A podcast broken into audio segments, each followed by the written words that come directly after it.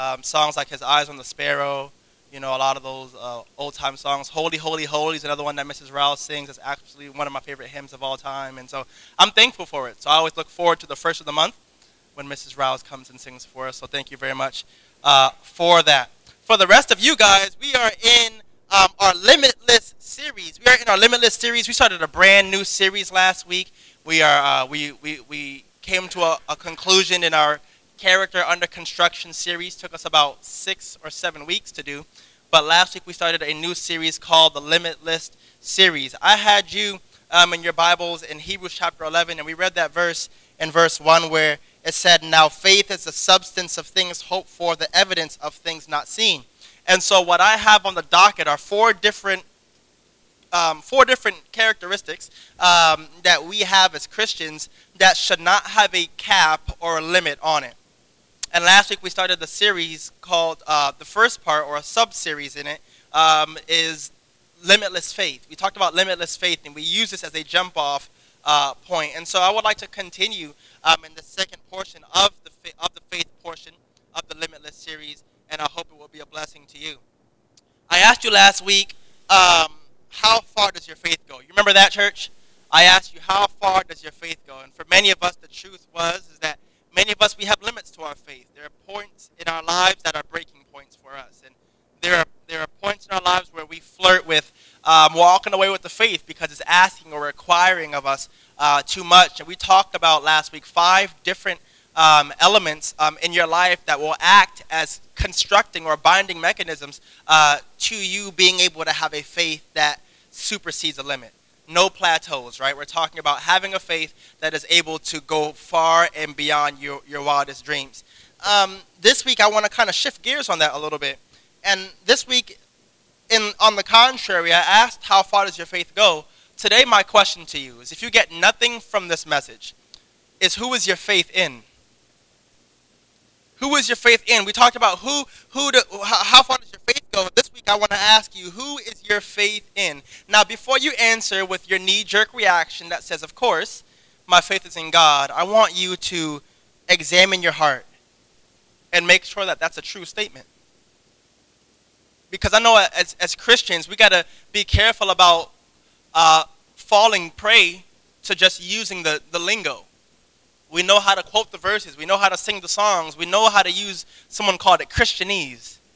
We know how to use those things, and it's easy to just be like, well, praise God, hallelujah, of course it's God. And I, I want you to, I'm, I'm challenging you today to, to see if that's actually true is your faith, right? Because we're talking about having limitless faith, faith with no ceiling, right? Faith with no cap, faith with no boundaries, right? We want to take you to a place where your faith goes far beyond anything you've ever experienced before. You're going to have to decide who your faith actually is in. As we discussed last week, so many times we, we think we can handle it better than God, so we shut off our light, you know this little light of mine, right? And then we take that little light that we have and we shut it off. And we walk in the darkness because somehow we think that we can navigate through the darkness better than the God of the universe. And that's not the case. I want you to get to a place where you can remove those caps and take yourself to that new level. And I want to share you uh, with a few things with you um, that you need to have in your mental arsenal, right? A few things you need to have in your corner in order for you to be able to take your faith to new heights. So let's pray, and then we will get into the message today. Dear Lord, we thank you for this day and for your son. Lord, we welcome you into this place. We ask that you come and meet with us, Lord. Help us as we seek to strengthen our cord, our cord Lord, and that we uh, and that you may be glorified and honored in our lives, Lord. And we'll give you all the honor and glory for it all in Jesus' name. Amen. Amen. Who is your faith in? Who is your faith in? Now, I personally and purposely constructed this message to make sure that we get out here at a reasonable time today because I like food, right? And I'm starving myself today until after the 3 o'clock service so that I can bust down, all right? And so I'm counting on you to use the extra time that I'm giving you to put some extra love in that, in that food, all right? Throw your foot in that food, man. I, wanna, I want it to be great, all right? And so uh, I'm looking forward to supper with the smalls today after the 3 o'clock service. And if you don't come, I will eat extra portions, all right? So, but I would like you to be there, so come. All right, so come. All right, so keeping that in mind. All right, so we're limitless faith. What do I want you, what do I need you to know? Okay? to, in order for you to make sure that you can take your faith to new levels. Turn over in your Bibles to Matthew chapter 14. Matthew chapter 14, the first book of the New Testament, the Gospel of Matthew. Matthew chapter 14. Matthew 14. And look at verse 26. Matthew 14 and verse 26. It says this And when the disciples saw him walking on the sea, they were troubled, saying, It is a spirit. And they cried out for fear. But straightway Jesus spake unto them, saying, Be of good cheer, it is I. Be not afraid. And Peter answered him and said, Lord, if it be thou, bid me to come out on the water. And he said, Come. And when Peter was come down out of the ship, he walked out, uh, he walked on the water to go Jesus. But when he saw the wind boisterous, was afraid and beginning to sink, he cried, saying, Lord, save me. And immediately Jesus stretched forth his hand and caught him and said unto him, O thou of little faith, wherefore didst thou doubt? And when they were come into the ship, the wind ceased, and they that were in the ship came and worshipped him, saying, Of, tr- of a true, of a truth, thou art the Son of God. All right. It's so easy to get your eyes fixated on the wrong thing. It's so easy to get your eyes fixated on the wrong thing. If you're a note-taking person, number one, you want to take your faith to new limits, to new heights, not limits. We want it to be limitless. If you want to take your faith to new places, number one, you got to learn to keep your eyes on God.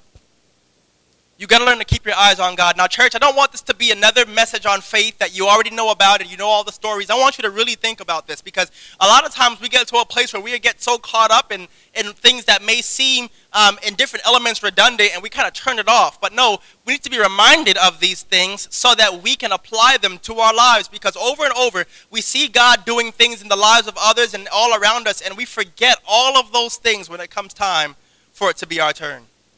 We need to make sure that we have that, um, have that in mind. It is so easy to get our eyes fixated on the wrong thing. In order to have limitless faith, you're going to have to develop tunnel vision. You're going to have to develop tunnel vision.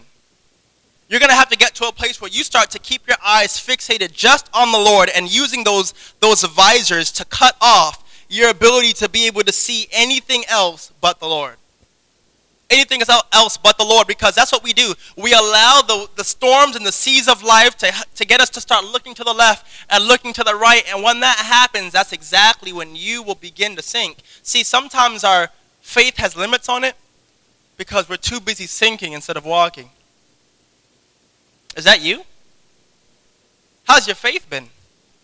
Or have you been someone that's been that's gotten to a place where they where, where they got so used to fixating their eyes on the winds and the and the storms that you forget to keep your eyes on Christ. Peter was faced with a situation where he had to choose. He either had to look at what scared him or keep his eyes on the Lord. But I want you to know that Peter in this situation represents four different people that sit in this room today. There are four different people in this room that are represented in this scenario. Number one, there's the people who trust the Lord at first, but that's as far as they go. They trust the Lord at first, but that's as far as they go. We see Peter. What did Peter do, right? Peter went ahead and, and stepped out on the boat. Lord, if it's you, bid me to come out into the water. And so he stepped out.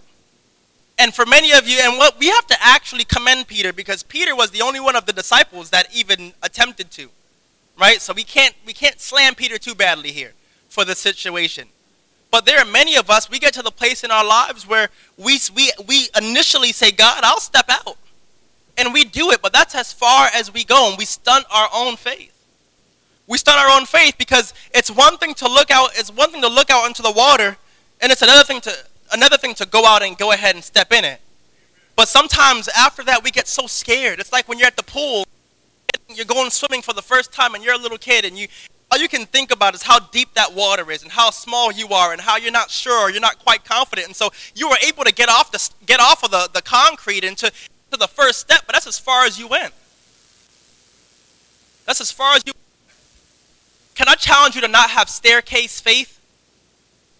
Where you just step out and you, you all you can think about, you, you, again, you're focused on the wrong task. You're focused on making sure that you don't drown and focus on anything else when what have we been saying? If you want to swim, just swim. Don't just look out and don't just look on the steps. Don't just look at what, don't worry about who else is there or who else is behind you. Don't worry about any.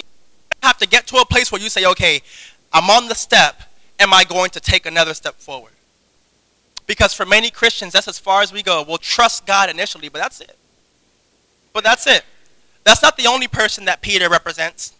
A second person that Peter represents um, in this situation is the person who steps out and walks toward him walks toward God, demonstrates the faith, but they panic and quit along the way. They panic and quit along the way. We're still we're still going to camp on that pool analogy. That's the person who has stepped off of the off of the pavement into the step, right? And they're going to go ahead and they actually step off that step and they go and decide to go out for the swim. They, they lunge out into the water. But while they're lunging out, right, instead of them uh, being able to go ahead and swim toward their goal, they get there and they're in the water and they panic. They panic. They, they, you ever heard it when you're driving? They say that if you're ever going to make a turn um, into traffic, you have to commit. You ever heard of that? You make a turn into traffic, you have to commit because what happens if you panic and, and freak out and stop in the middle of the road? There's going to be an accident. You're going to have to commit, right? And a lot of times we get out there and we get into the water and we're about to swim. We'll, we'll go ahead and say it's like a little child, a, a little toddler swimming out to mom. Mom is in the, in the pool and, uh, and saying, all right, come to me, come to me, right? And so the, they go out and they get into the pool and they, and they dive in, they get off of the step. But while they're swimming, they start panicking and they take in water and they start to drown. And many of us, our faith is like that, where we'll, remember I told you guys about not reneging on your faith, right? If anyone lack wisdom, let him ask of God, who gives to all men liberally and upbraideth not, but let not that man uh, waver in his faith, right? Because if he wavers, he's like a sea, a wind in the sea tossed to and fro, and let not that man think he shall receive anything from God, right?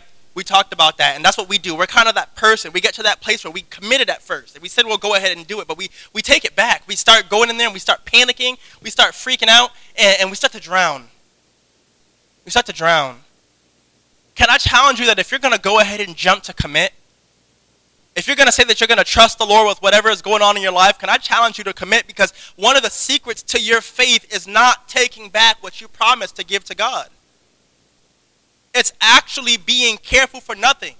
It's actually not worrying or not being anxious. And I know that that's easier said than done, but I'm not telling you that it's easy. I'm telling you that it's necessary. And it's hard. It's hard to demonstrate faith because one of the biggest reasons that people walk away from God is because they can't see farther than what's in front of them. And they get out and they manage to step into the darkness, but what happens is we freak out. And we committed at first, but we said, God, I, can't do it, and we start to drown. So we have the, the staircase Christian, the one who gets into the step, but that's as far as he goes. He steps out, but that's it. We have the person who commits at first. They start to walk toward him, but they panic and quit. The third person is the person who makes it all the way into the end, but drops the ball. They make it all the way to the end and they drop the ball. See, Peter stepped out of the out of the boat. Peter stepped out of the boat and he started to walk toward Christ. Right? He started to walk toward Christ. And when he did, he was walking, he was good, he was making his way to Christ, but then he saw the wind and he saw the waves. And right when he was there, I mean, the Messiah is in sight. The Messiah is in sight. Christ is right in front of him. He's there. And all he has to do is make, take a few more steps, a few more paces, and he would have made it.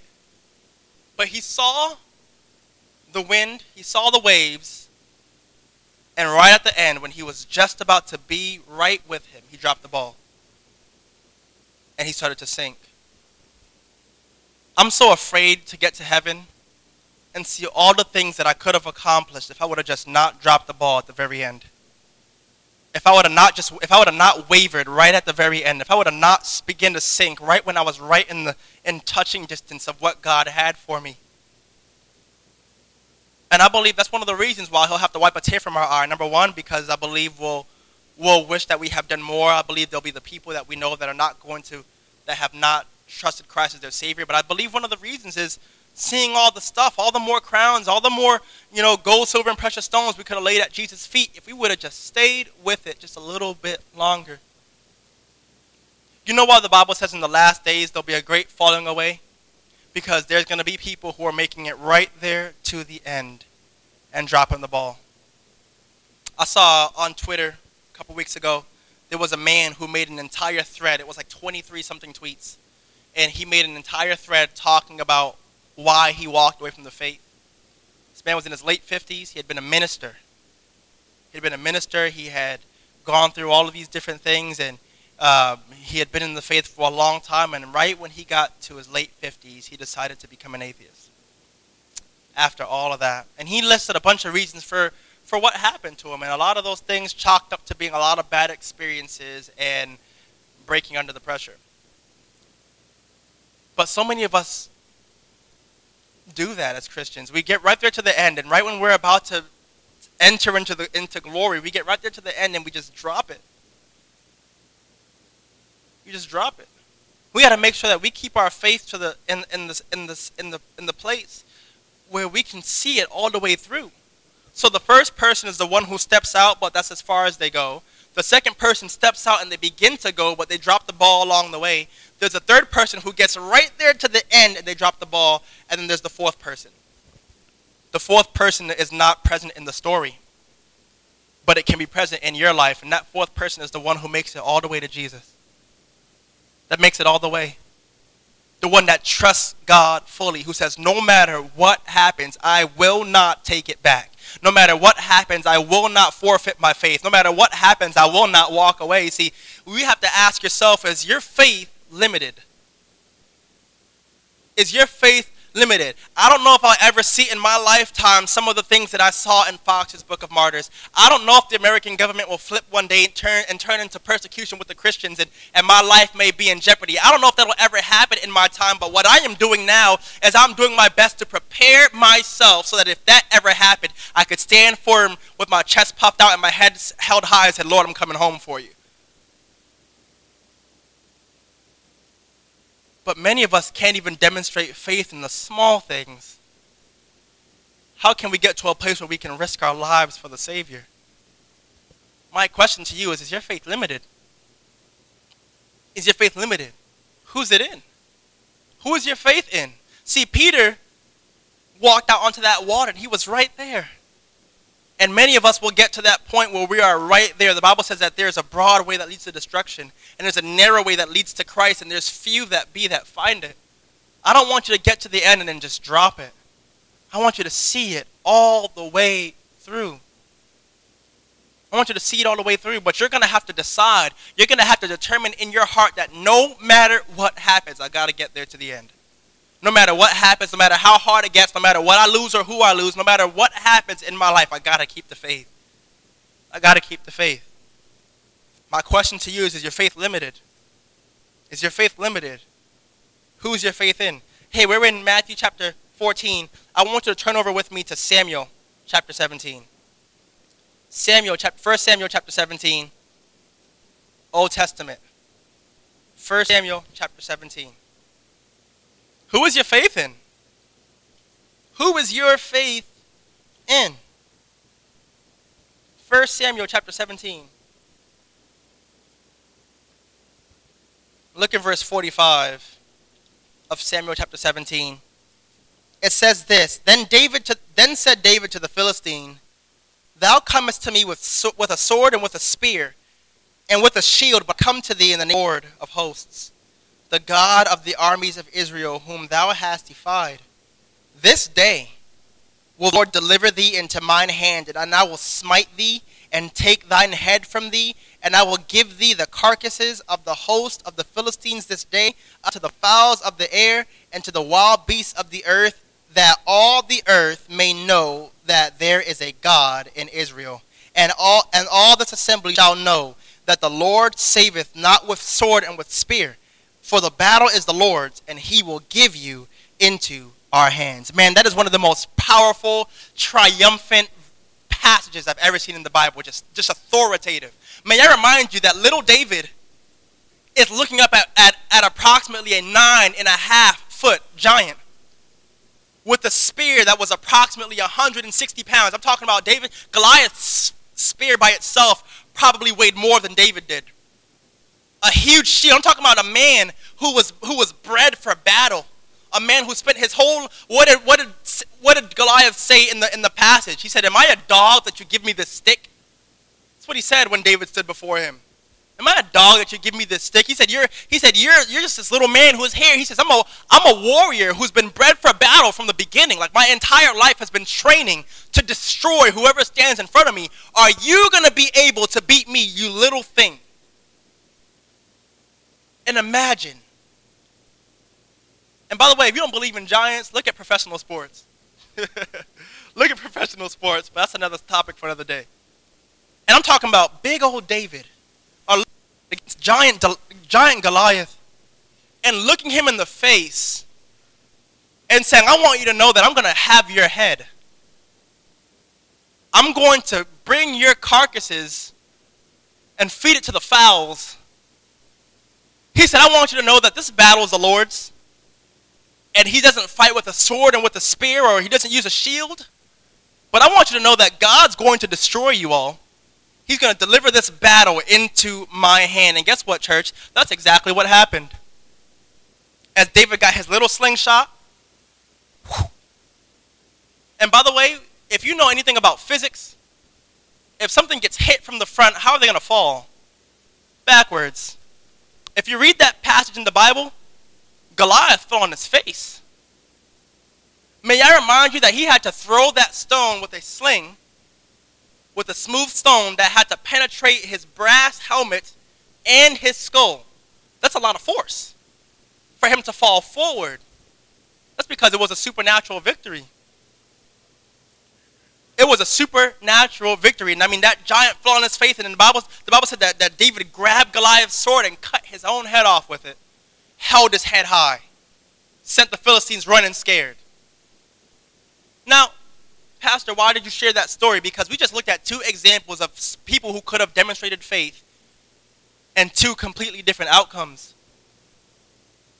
Two completely different outcomes. My question is you're going to allow whatever it is that you're facing to, to scare you?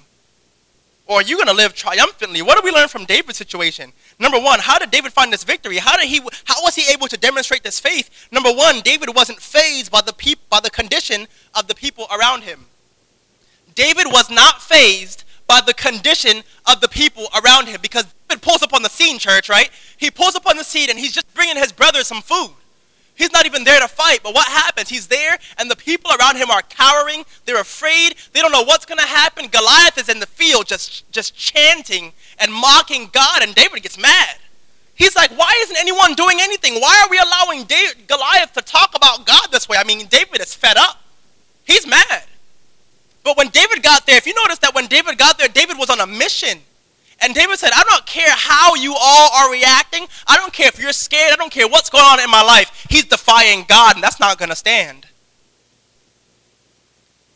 So, why is it that you allow your circumstances to defy God and get away with it?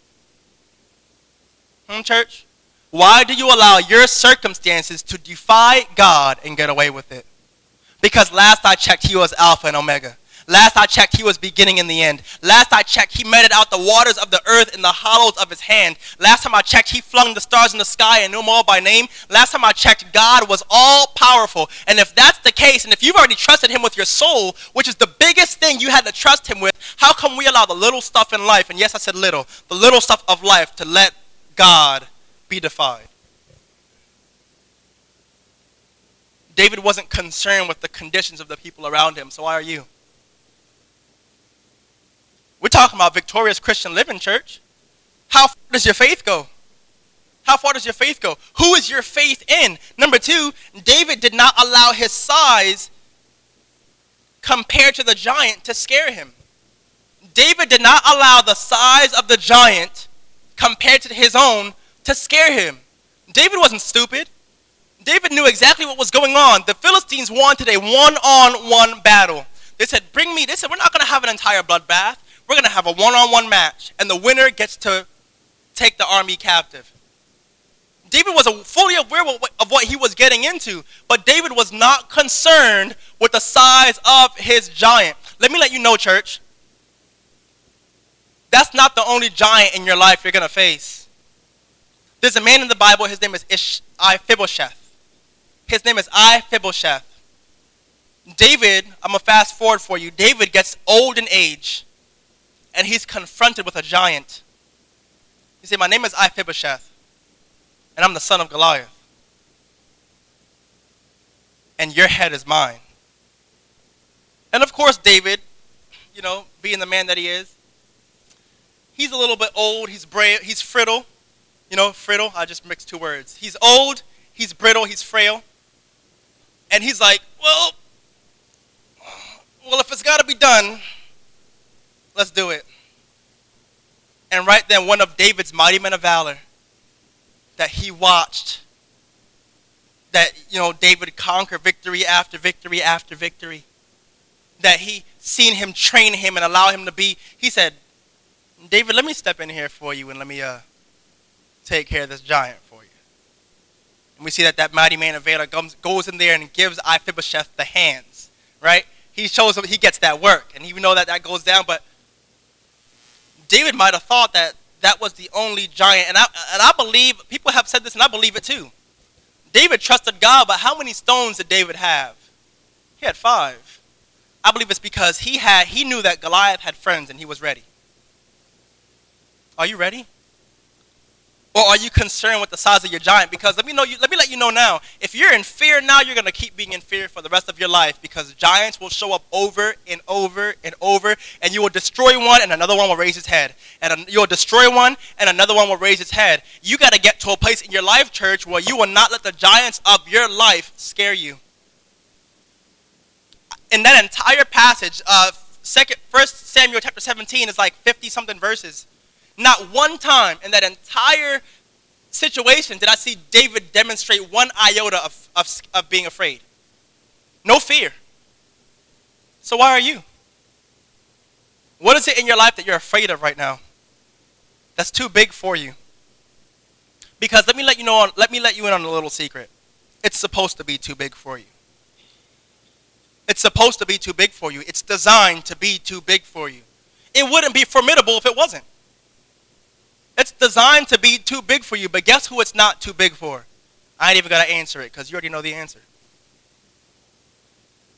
You already know the answer. Number three, David wasn't David was willing to risk his life because he bet it all on God. David was willing to risk his life. David people who were more who were bigger, stronger, more warrior-esque than David were afraid. So why is it that David was, a, was not willing to risk his life? Because he bet it all on God. He bet it all on God. Church, I got to encourage you. Get to a place where you are willing to bet your entire situation on God. Hey, I don't care what happens. I'm not sure what the future of Orlando Baptist Temple is. I'm not the, sure, the future of my home or my family. I'm not, the, I'm not sure of the future of any of that stuff. I'm not sure on any of it. But what I am sure on is that God is able. What I am sure on is that God stands firm on his promises. What I am sure on is God. And that's why I've been spending a lot of my time practicing the, the method of letting go and letting God. Because I already know that the people around me are going to be afraid. I already know that the size of the giant is big. But I'm going to be, I want to get to the place, I want us to get to a place where we can get there and say, I know how dangerous, how scary, how strong, how formidable this opponent is, but I'm going to bet it all on God. Am I a dog that you give me the stick? yep, I definitely am that stick but my God's a bigger dog than you are.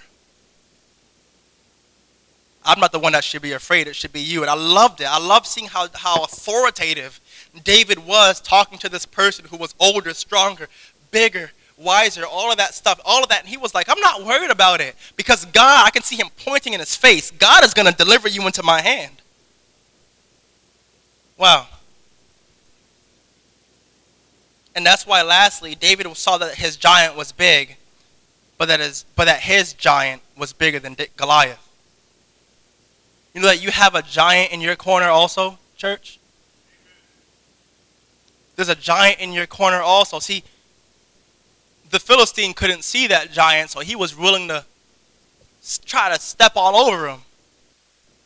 But when God stepped into the picture and came through on that situation, we saw that it was something that was far beyond what he could have imagined.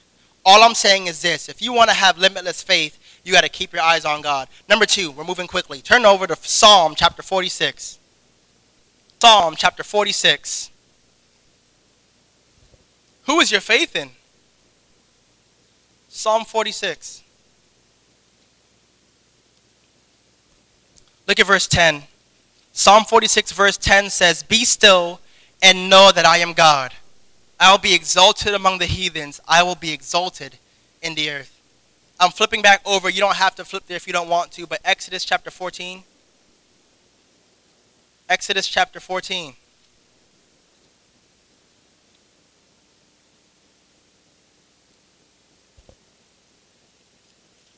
Who's your faith in? I'm just I'm just asking. Who's your faith in? Exodus 14 verse 14 says, "The Lord shall fight for you, and ye shall hold your peace." Number 2, get in the habit of just staying still and letting God move. Number 2, get in the habit of just staying still and letting God move. Our initial response to scary times is to react. And my question is, why do we have to be so reactionary? Right now, in my, um, in my studies for school, we're talking about philosophies and theories that counselors and psychologists use. And one of the theories that were brought up were, were humans um, proactive or reactive beings. And a large consensus by many of the, uh, the scholars on this, of the subject believe that humans are reactionary people. We're reactionary. What does that mean? That we're more prone to not get on offense first. We're more prone to not be proactive. We're more prone to allow the circumstances to cause us to make a reaction. And why do we have to be that way? I always tell you what, church, if you know your enemy, what can you do? You can strike first. You can be on offense. You don't have to step back and get yourself to a place where all you can do is be on defense. You can get on offense. And what if your best offense, church, is to do nothing? What if your best offense is for you to just stay still and let God do the work? I want you to get into the habit to realize that the best thing that you can do sometimes is to put your hand on it and say, God's got it. I'm going to leave it here. I'm going to leave it here. What a testament to your faith. What a testament to your faith when you can say, you have no idea who you're dealing with. You know why I try my best not to let my, my, my trials of my life dictate who I am, even though the anxiety tries to come? But when that anxiety comes, you know what I do to it? I remind it that you have no idea who you're messing with. You don't know who my dad is and what he's getting ready to do with the situation. We got to get to a place where we have to say, God's going to take care of it. I'm talking about flexing your God muscles. The reason why we fear the giants in our lives is because we're too busy telling God how big our giant is instead of telling our giant how big our God is. You hear me, church? The reason why we stop, we're not able to have the victory or see our faith go as far as we want to is because we're so busy telling God how big our giant is instead of telling the giant how big our God is you got to start answering back to those trials with the right responses. God's got it. God's going to step in. God's going to intervene. And when He does, you better run. Because you can't face Him. None of you can. You got to get in the habit of staying still and letting God move. Lastly, number three, turn over back to Matthew chapter 17. Matthew 17. You're having a dialogue with the wrong person. Running to God, telling God, God, he's so the giant's so big and I'm so scared. You need to start telling that giant, whew, I feel bad for you. I feel bad for you. Love what David did. Look at verse look at Matthew chapter 17, verse 20. It says this, and Jesus said unto them, Because of your unbelief, for verily I say unto you, if you have faith as the grain of a mustard seed, shall say unto this mountain, Move hence to your yonder place, and it shall remove, and nothing shall be impossible unto you. Nothing shall be impossible unto you. Number three, and lastly, stop telling yourself that there is no way. Stop telling yourself that there is no way. You want to see the cap of your faith bust wide open, fly all the way off? You have to stop telling yourself that there is no way. In this story, the, the disciples come to Christ and they said, Hey, we could not cast out that demon. Why could we not? He said, It's because of your unbelief. You didn't think you could do it. You didn't think you can do it. You chose to overlook the power that I have ordained for you to have to overcome this circumstance and chose to allow fear to, to run you. Church, are you allowing fear to run you? What is it you're afraid of, huh? You're afraid of a circumstance happening in your family? You're afraid of your financial standing? You're afraid of your future? You're afraid of tomorrow? Afraid of the dark? What's your fear? What's your fear? He said the only reason you couldn't do this thing was because your faith was so small. You didn't have enough faith. you you, you, had, you chose to allow unbelief. Church, let me tell you this bravery is not the absence of fear, it's overcoming it. Bravery is not the absence of fear, it's overcoming it. You think I, I know that you're afraid. I'm not doubting that you're afraid, but I want to you got to get you got to get to the place where you tell that fear about your God. And fear is going to be initial because we're humans, but we can't let it stay in place. It has place. You have to get to a place where you allow yourself to realize that your unbelief is your binding mechanism. You, you have to get out of your own head. Sometimes we stand in our own way of God doing great things in our lives because we, we're convinced ourselves that this is how it is. This is how it's got to be, and that there's no way that this will change. And what I'm trying to tell you is that you don't have to drink this cup of suffering thinking that there is no end in sight. Because that's not the case. I need you to know that as long, listen to me, church, as long as you are standing in your own way of your faith, that mountain is not going anywhere. As long as you are standing in your own way, as long as you're in your own head, as long as you're the one thinking there is no way that this will change, there's no way that mountain is going to be removed. You're going to say to that mountain, move, and it's going to laugh at you. Why? Because you don't even believe that you can do it. You don't even believe that you can do it. You have to change the size of your faith. And this is what's important, church. I want you to put this into perspective. He says, because of your unbelief, you could not see this mountain, you couldn't do this thing, right? But what does he say in the passage here? He says, What size does your faith have to be? The size of a mustard seed.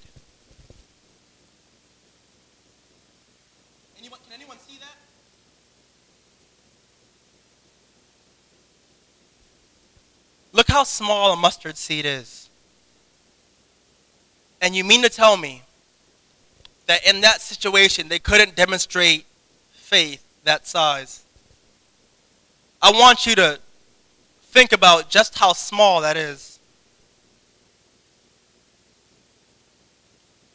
That's almost none. As close to none as you can without it being none. You have to change the size of your faith. Now, you can't quantify faith, but you can only measure it by its quality. So, going from no faith to a little faith is a significant jump. You understand that, right? Because nothing, you can't do anything with nothing. So, even going from nothing to a little bit is a significant jump if the faith is true and correct. Because if you wavered in your faith, it wasn't faith, you hoped you, you, you just gambled. You didn't, you didn't, you didn't, you, you, didn't have a concrete feeling in, in you. You didn't, you didn't have a mentality that said, this is going to get done. You hoped it would. And that's not enough. Let us therefore come boldly unto the throne of grace, that we may obtain mercy and find grace to help in a time of need. Boldly. Coming forward with it, understanding that you have enough faith to say that it's going to get done. I believe it's going to get done. with faith in God, what's funny is you don't even need like this resounding faith. People, I think a lot of times we compare. We compare to other people. We compare to the people of the of the Bible, and we compare to Paul or whoever else, and we we say we got to have faith like that. No, you need to have enough faith to do what God needs you to do. You need to have a reasonable faith because check this out: a small faith is more than enough. A small faith is more than enough saying, God, if this is the size, check this out. The size of faith that it takes for me to get what's accomplished here is the same amount of faith that's required to get this accomplished. Same size. You don't have to have a grapefruit faith. I mean, grapefruit faith is, is nice. You don't have to have a watermelon faith. You don't have to have a skyscraper sized faith, although those things are nice. He said, listen to me, all you need is the faith of a mustard seed. You just need enough. Get to the place where you believe I can and not waver. Because it's not about the quantity. You can't quantify faith. It's only measured by quality. So even if it's a small faith, even if it's even if it's all you got, it's enough. Size of a mustard seed. The size of a mustard seed. you have to remember that your faith isn't palatable if it doesn't exist. Your faith isn't palatable if it doesn't exist. There's no foundation for your faith if you don't have any. There's nothing to draw from. There's, there's no abstract. There's no, there's, there's no blueprint if you don't have any.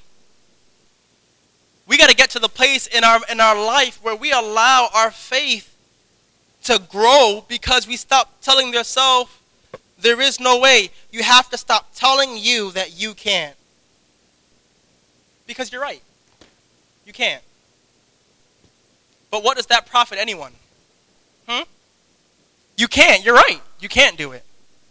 But once again, your focus is on the wrong person. Because I can't, but God sure can. And so I'll bring it back to you and I ask you this and we'll close. Who's your faith in? My faith can't be in the condition of Orlando Baptist Temple. My faith can't be in the condition of our staff. My faith can't be in our finances. My faith can't be in my mommy, my dad. My faith can't be in my abilities. It can't my faith can't be in my institution. It can't be in my degrees. It can't be in my academic standing. It can't be in my abilities or my talents. It can't be in anything other than God because everything named before God will fail. Not can, will. Church, you know that I'll fail you, right? There will come a time, if I haven't already, that I will. Because I'm human. But guess who won't fail? And, church, that's the key to your faith being limitless is seeing how far it'll go once you understand who it's in.